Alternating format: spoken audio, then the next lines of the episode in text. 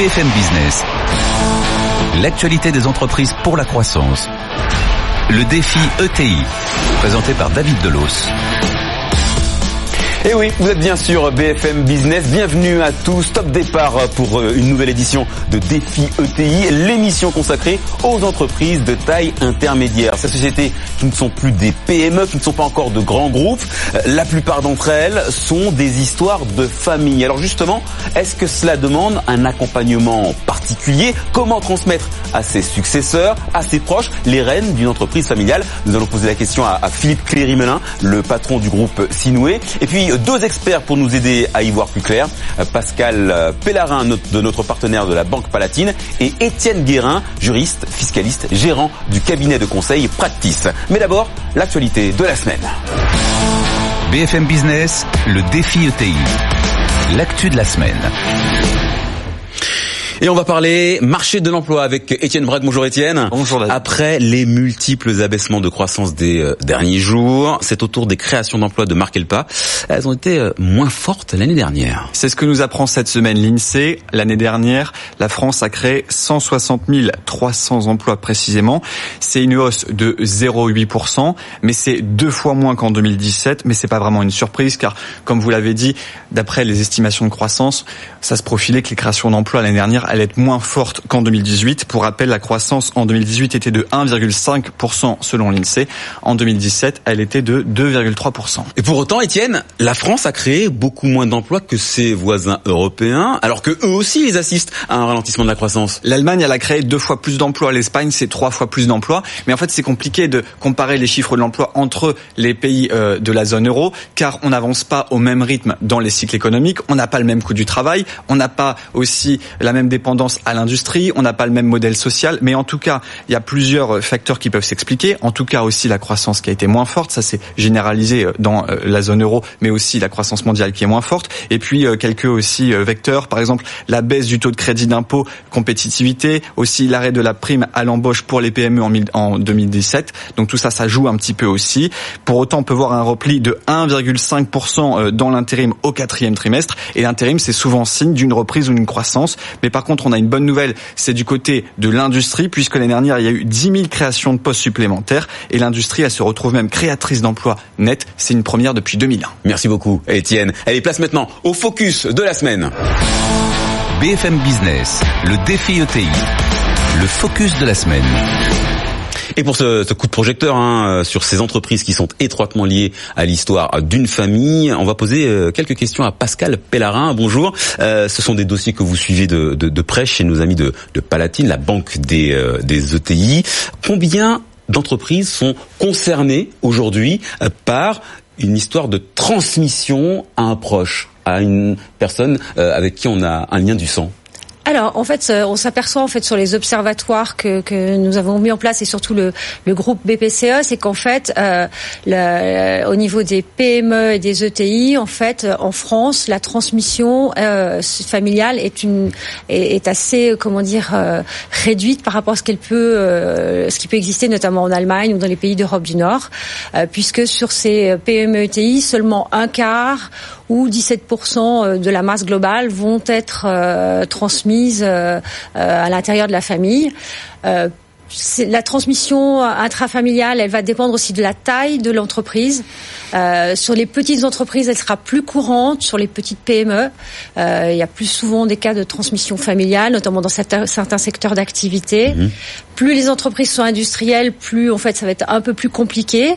Euh, ce qui rend difficile euh, quelquefois la transmission, bah, c'est le coût de cette transmission, hein, ouais. C'est comment la financer. Oui, forcément. Euh, et puis c'est aussi la difficulté quelquefois de trouver un repreneur au sein de la famille. Mais et... donc euh, en France, le taux de transmission intrafamiliale, c'est globalement euh, vingt-cinq pour cent dès lors que cette transmission intervient à euh, lorsque le dirigeant a plus de soixante ans, c'est vingt-cinq pour cent de, de cas de transmission familiale. Et, et, et la tendance, elle va dans quel sens? Vers plus ou moins de, de transmission? Alors, de ce que j'ai lu, en fait, il y a un petit infléchissement plutôt en moins. Et ce qu'on voit, en fait, c'est euh, que les nouveaux dirigeants, euh, c'est générationnel. C'est-à-dire que euh, aujourd'hui, on a des, des entrepreneurs qui euh, créent leur structure, qui la, qui la développent et qui, si jamais, en fait, euh, ils rencontrent euh, une bonne offre d'un, d'un d'un, d'un repreneur vont être très intéressés à finalement valoriser euh, euh, leur, en, leur enrichissement et ne se mettent pas dans une perspective forcément euh, de transmission euh, aux générations suivantes. Donc on a plutôt euh,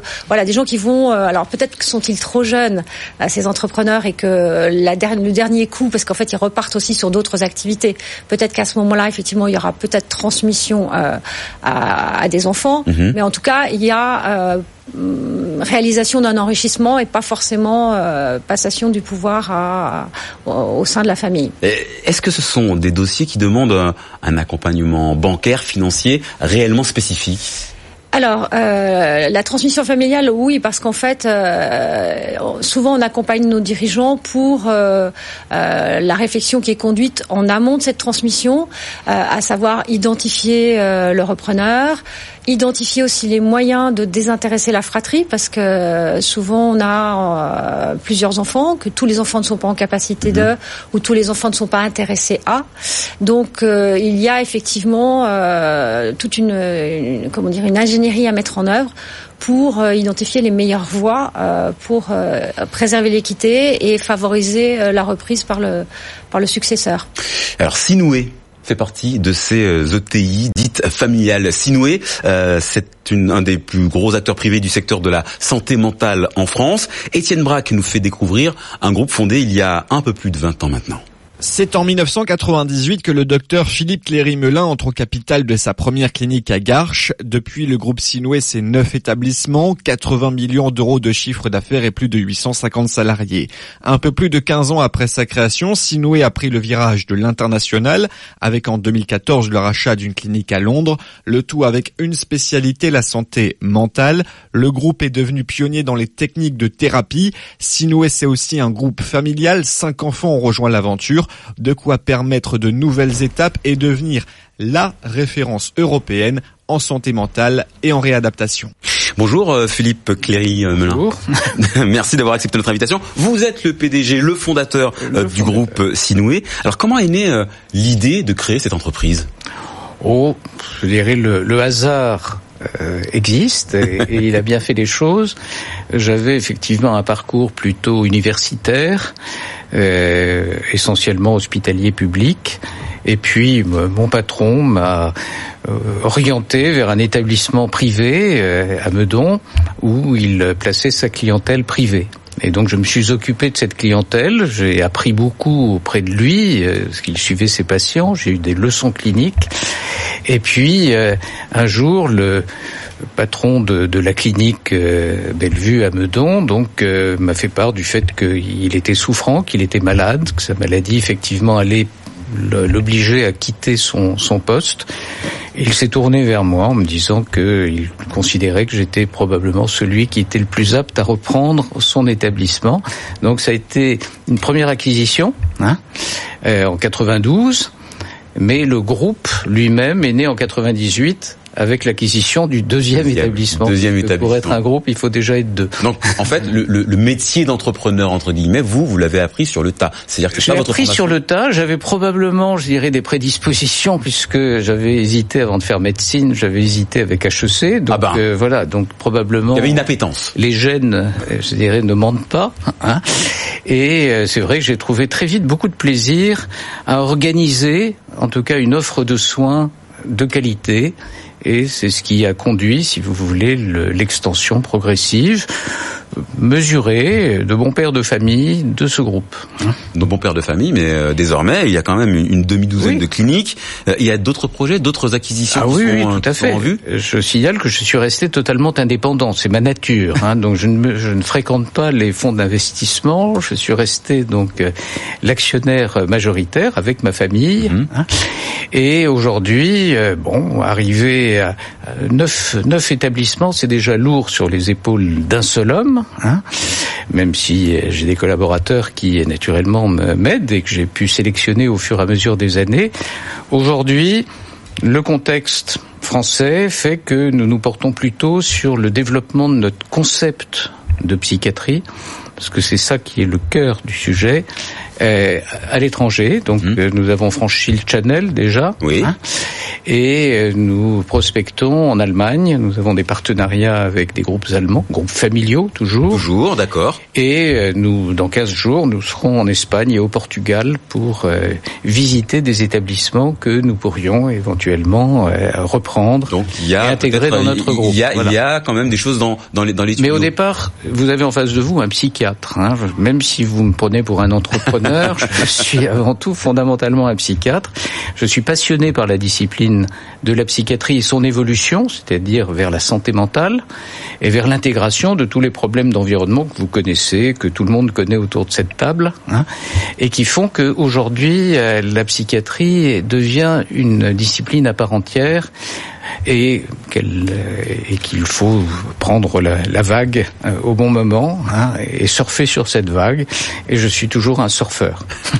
Alors, vous l'avez dit, hein, euh, neuf établissements, ça fait beaucoup oui. pour les épaules d'un seul homme. Vous êtes épaulé par, par votre famille, euh, au sein du groupe? Alors, je commence à le devenir. C'est-à-dire, il m'est arrivé une aventure extraordinaire, sans laquelle je ne serais pas là aujourd'hui, je dirais, pour répondre ou intervenir sur le sujet de la transmission. C'est-à-dire que nos enfants, nous en avons cinq. Nous, nous nous sommes bien gardés de les orienter d'une façon ou d'une autre, ni vers la médecine, ni vers la direction des établissements. On a souhaité, je dirais, qu'ils se réalisent selon leurs vœux. Mmh. Ils ont fait de très bonnes études, ils ont fait des écoles de commerce, pour la plupart, hein. Et euh, aujourd'hui, euh, enfin depuis deux ans, deux, trois ans, à ma grande surprise, je dirais, ils sont venus vers, euh, vers moi pour me dire « Papa, on voudrait travailler avec toi ». Et ils sont rentrés dans le groupe. Donc il n'y aurait pas de, de transmission s'il n'y avait pas eu effectivement cet étrange, cet étrange ça, mouvement. Ça vient d'eux, hein. Ça vient d'eux totalement. Ça vient d'eux. C'est pas vous qui avez désigné. Et en même temps, euh, un, un, et je vous en dirai successeur. Quelques mots. Ils ont même aussi contribué à créer une fondation familiale euh, qui porte le nom euh, de leur petit frère que, que nous avons perdu, mmh. hein, et qui aujourd'hui s'appelle la Fondation Paul Cléry-Melin et qui porte aujourd'hui des projets importants, d'écoles de la deuxième chance, d'écoles de production, et autrement dit, on se diversifie dans le but de pouvoir donner aux patients, aux jeunes patients que nous suivons, cette possibilité d'aller jusqu'à l'insertion. Euh, Étienne Guérin, vous euh, bonjour. D'abord, bonjour, vous, bonjour. Vous gérez euh, le cabinet de conseil Practice. Euh, ça vous inspire quoi le le le, le cas de Philippe Cléry-Melin? Alors, je dirais euh, c'est, c'est, sans, sans offense à hein, Monsieur Cléry-Melin qu'il non, est, non. est à la fois classique et atypique. Ah. Ce qu'on retrouve sur beaucoup finalement euh, d'aventures entrepreneuriales, c'est-à-dire que vous le disiez fort justement, euh, pour beaucoup d'entrepreneurs qui ont de la réussite, comme euh, pour vous et votre groupe, on, euh, ils n'avaient pas initialement vocation nécessairement à devenir chef d'entreprise, mais les événements de la vie ont fait que finalement, à un moment, cette étincelle qui était là, qui était dormante, est devenue euh, vraiment quasiment un brasier en fait, qui permet de développer ce groupe, euh, ce groupe d'entreprise. Et euh, c'est pour ça que je dirais que c'est et atypique et traditionnel. Parce qu'on retrouve assez facilement ça dans les E T I, en tout cas lorsque l'on a affaire à la première génération, les fondateurs, les créateurs. Alors ça c'est le, le premier propos et ce que je peux constater sur la clientèle que je suis. Et le côté, at- et le côté atypique alors, alors le... le côté... J'attends le diagnostic. Hein. Non, non, je me regarderai bien. Je me regarderai bien. Non, non, mais c'est, c'est, c'est cette notion, si vous voulez, que le parcours est atypique puisque initialement ce n'était pas un parcours qui allait être linéaire avec vocation D'accord. de développer une entreprise et en faire un groupe. C'est en ça que c'est peut-être atypique et puis traditionnel puisque finalement on le retrouve dans, dans beaucoup d'E T I, en tout cas pour ce qui est de la première génération. Euh, Pascal Pellerin, euh, quand vous entendez l'histoire de, de, de, de, de Philippe Cléry-Melin, euh, ça vous inspire quoi euh, en termes de... de...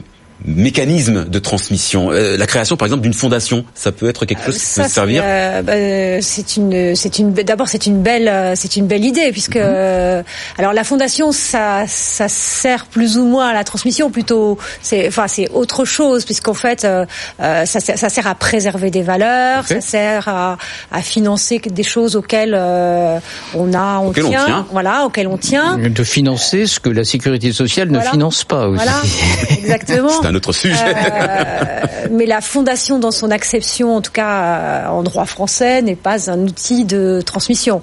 Euh, c'est un outil pour asseoir euh, mmh. euh, des valeurs, une histoire, euh, pour euh, voilà, c'est, c'est quelque chose de très très euh, qu'on doit saluer, parce que c'est effectivement euh, on a besoin de ces de ces capitaux qui mmh. sont investis pour euh, pour défendre des causes. Après, euh, ce qui est intéressant, c'est qu'aujourd'hui, euh, Monsieur est en train de, de, de comment dire, de permettre l'apprentissage de la nouvelle génération euh, au métier de direction d'un, d'un groupe de clinique. C'est-à-dire qu'effectivement, ces enfants, euh, voilà, il leur a permis de venir faire leur expérience. Et donc après, puisque j'ai compris qu'en fait, pour l'instant, c'est une transmission en termes de... Je m'en ouvre la porte de l'entreprise pour... Pour l'instant, c'est une transmission des valeurs et voilà. transmission des savoirs. Voilà. Voilà. Nous ne sommes pas, pour l'instant, parce que vous avez remarqué que je suis encore jeune. Tout à fait. Nous ne sommes pas encore euh, aujourd'hui dans la, la transmission à t- au titre économique, mais je, je remarque quand même que les cinq enfants aujourd'hui euh, ont fait le même mouvement, je dirais, vers l'entreprise. Aujourd'hui, est-ce que, est-ce que vous savez si c'était concerté entre eux ? Je pense, oui. Enfin, nous avons des origines corses, donc claniques, hein, et nous... Je pense que beaucoup de choses se partagent, si vous voulez, entre eux. Étienne Guérin, quand, quand on parle transmission, on pense souvent au pacte Dutreil. Alors, c'est quoi cet outil ?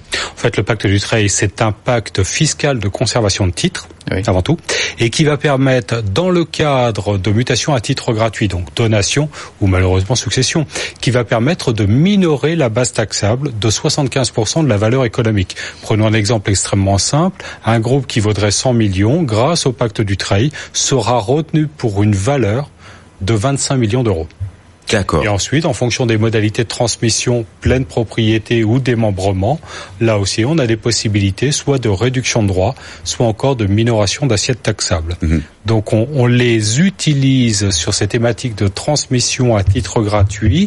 Et comme le disait fort justement Madame Pellerin, quand dans la fratrie, il y a des enfants qui ont vocation à reprendre ou qui ont cette volonté et d'autres pas nécessairement, on a des schémas qui permettent d'avoir un pacte Dutreil minorant les droits de donation et la mise en place de holdings de rachat, d'opérations que vous pouvez connaître parfaitement, de holdings de rachat pour refinancer la part de ceux qui ne seraient pas repreneurs, donc les désintéressés. Mais d'un autre côté, euh, Pascal Pellerin, euh, un outil certes, mais chaque famille a une histoire particulière, non ?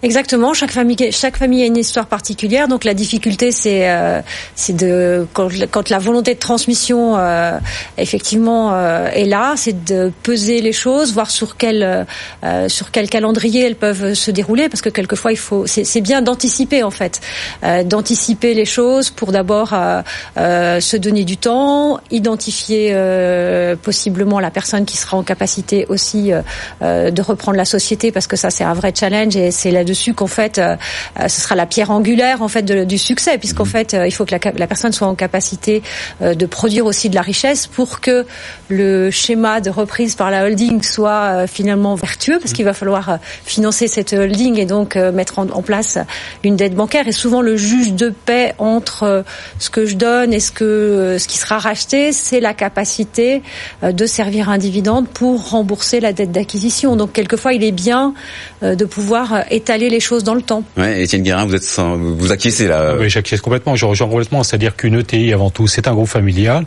Un groupe familial, c'est donc une histoire commune, des valeurs communes. On est donc d'abord sur de l'humain, finalement, comme en psychiatrie, et ensuite on a la technicité et juridique et financière et fiscale, et comme vous le soulignez fort justement, pour avoir un holding de rachat, encore faut-il avoir un résultat qui soit distribuable et qui puisse refinancer cette dette bancaire. Et c'est pour ça que lorsqu'on en est à ces éléments, là aussi, qui est donc une capacité d'endettement par rapport à une valeur économique donnée, on peut avoir des transmissions qui se réalisent soit en une fois, soit petit à petit dans le temps, et un parent aussi, s'il souhaite pouvoir se désengager petit à petit, retravailler sur des notions d'apport genre de titre à un holding un peu différencié, puisqu'on a eu des évolutions sur la dernière loi de finances mmh. là-dessus, avec des mécanismes soit de participation, soit de crédit vendeur. C'est-à-dire qu'on peut structurer la dette un peu différemment. D'accord. Alors Philippe Cléry-Melin, euh, j'imagine que vous commencez malgré tout à y penser. Vous êtes jeune, certes, je vous, je, je vous l'accorde, mais vous commencez à y penser, puisque vos enfants sont venus vers vous en vous disant « Papa, on voudrait travailler avec toi ». Oui, c'est parce que ce mouvement d'ensemble de mes enfants, effectivement, vis-à-vis de leur père, mérite aujourd'hui d'être confronté à une réalité quotidienne. C'est pour ça que le fait qu'ils soient rentrés dans le groupe, aujourd'hui, ils assument des fonctions de directeur d'établissement pour certains, d'autres s'y préparent, d'autres aussi, ma fille aînée donc est psychiatre universitaire, elle a choisi de rejoindre le groupe aussi pour y travailler alors que et de renoncer à une carrière hospitalière. Mmh. Donc il faut que tout ceci, toute cette greffe prenne et qu'à partir de là, pas tout de suite, dans quelques années peut-être, hein, euh, je dirais, bon, on, on discute un peu de, de l'évolution de ceux qui veulent effectivement s'impliquer davantage dans le groupe, ceux qui veulent en sortir. Alors, juste une petite question. Comment les collaborateurs avec lesquels vous travaillez depuis très longtemps, comment est-ce qu'ils ont pris l'arrivée de vos enfants? Alors, j'ai eu la sagesse, puisque j'ai quand même soixante-dix ans, de prendre un directeur général, mm-hmm. de bien le choisir, un directeur général bienveillant, hein, et qui a effectivement donc euh, aussi un, un peu la même approche de bon père de famille. Et effectivement, aujourd'hui, ils ont des feuilles de route dans leur implication au niveau du groupe. Hein, où certains, nous avons créé une académie Sinoué, et nous avons... Une fondation, une académie, mais vous êtes en train voilà. de créer un, un empire, c'est pas et possible. Nous, non, non, petit empire, c'est pas, c'est pas Monaco, mais c'est, c'est pas plus grand. Voilà. Et small is beautiful, dans ce domaine-là. Et dans cette académie, qu'est-ce qui se passe? Voilà. Et ben, dans cette académie, effectivement, ils bénéficient de formation, ils bénéficient de l'accès à Dauphine, hein. D'accord. Donc, monsieur Guérin connaît bien. Et effectivement, l'un actuellement termine un master deux, l'autre euh, démarre un M B A euh, de management des établissements. Donc, euh, ils vont euh, améliorer leur performance et on leur fait confiance, je dirais, pour développer des établissements qui, je le souligne, sont décentralisés. Nous avons un groupe qui est décentralisé, hein, et qui n'est pas verticalisé.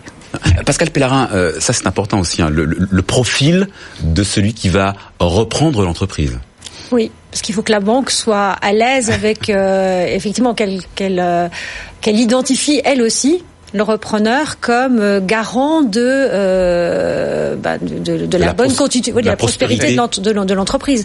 Parce qu'effectivement, le moment de la transmission, alors que ce soit euh, que, quelle que soit la forme de la transmission, hein, c'est quand euh, une entreprise change de main, c'est un moment de vulnérabilité de cette entreprise, effectivement, parce que euh, il faut que euh, la, voilà les, les personnes, les repreneurs, quels quel, quel, quel qu'ils soient, soient en capacité euh, de préserver la rentabilité de l'entreprise, euh, de motiver leurs équipes, de bien comprendre le marché, de faire les bons choix. Donc euh, oui, pour la pour le pour la banque aussi, c'est un pari euh, et euh, elle aime bien être confortée euh, justement par l'apprentissage, euh, la période d'apprentissage est euh, une période euh, vraiment euh, nécessaire pour que la personne fasse ses preuves. Étienne Guérin, d'un mot, euh, le, le, le successeur, il est toujours bien choisi? Pas nécessairement toujours, et, euh, et parfois, parfois il pense l'être et il pense être naturellement à sa place. Et quelques années d'exercice prouve et lui prouve même que ce n'est pas toujours le cas. Et ce qui est intéressant finalement dans l'histoire de votre groupe, monsieur le groupe Sinoué, c'est qu'ici on a les cinq enfants qui souhaitaient participer. Le challenge finalement, si un challenge euh, devait se révéler, ça va être de dire, va-t-il y avoir un, deux enfants peut-être, mmh. qui vont naturellement prendre le lead, qui vont vouloir finalement développer euh, ce groupe, les autres souhaitant se placer en retraite. Ça veut dire qu'il y a une forte thématique quand même d'organisation de la gouvernance hein, sur euh, sur votre groupe finalement. Merci à, à tous les deux pour pour euh, vos éclairages. C'est l'heure maintenant du mot du patron. B F M Business, le défi E T I, le mot du patron. Allez Philippe Cléry-Melin, je vous donne une carte blanche. Une minute pour pour un conseil. Alors c'est pas forcément lié à notre pro- problématique de la semaine, hein, mais quelques mots euh, qui, que vous ont inspiré votre parcours, votre expérience, euh, et qui, qui pourraient servir à, à ces patrons, ces dirigeants qui nous écoutent. Croire en tout cas dans les valeurs que l'entreprise porte et euh, participer donc euh, de, du développement de cette conviction partagée avec ses enfants. Je suis dans une situation où les cinq enfants, effectivement, aujourd'hui, donc euh, ont rejoint le groupe. Euh, certains, enfin, l'idée aujourd'hui, c'est qu'ils développent leurs compétences en même temps que le groupe continue de croître. Moi, je suis toujours aux manettes, hein, je n'ai mmh. pas transmis, hein, euh, sauf euh, mes convictions, nos valeurs familiales, vous avez bien compris, hein, et des savoirs qu'ils apprennent aujourd'hui et qui participent de la pédagogie active que notre groupe leur dispense. L'important, enfin, ce qui restera de toute façon, c'est les valeurs. Pour moi, c'est le mot du patron. D'accord. Les valeurs et l'humain. Voilà. C'est ça. Tout à fait. Merci beaucoup, Philippe Cléry-Melin, P D G, fondateur du groupe Sinoué. Merci également à vous, Étienne Guérin de Practice, et à vous, Pascal Pellerin de Palatine, la banque des E T I. Défi E T I, c'est fini pour cette semaine, mais on se retrouve la semaine prochaine. Et bien sûr, toujours sur B F M Business. B F M Business, le défi E T I, l'actualité des entreprises pour la croissance.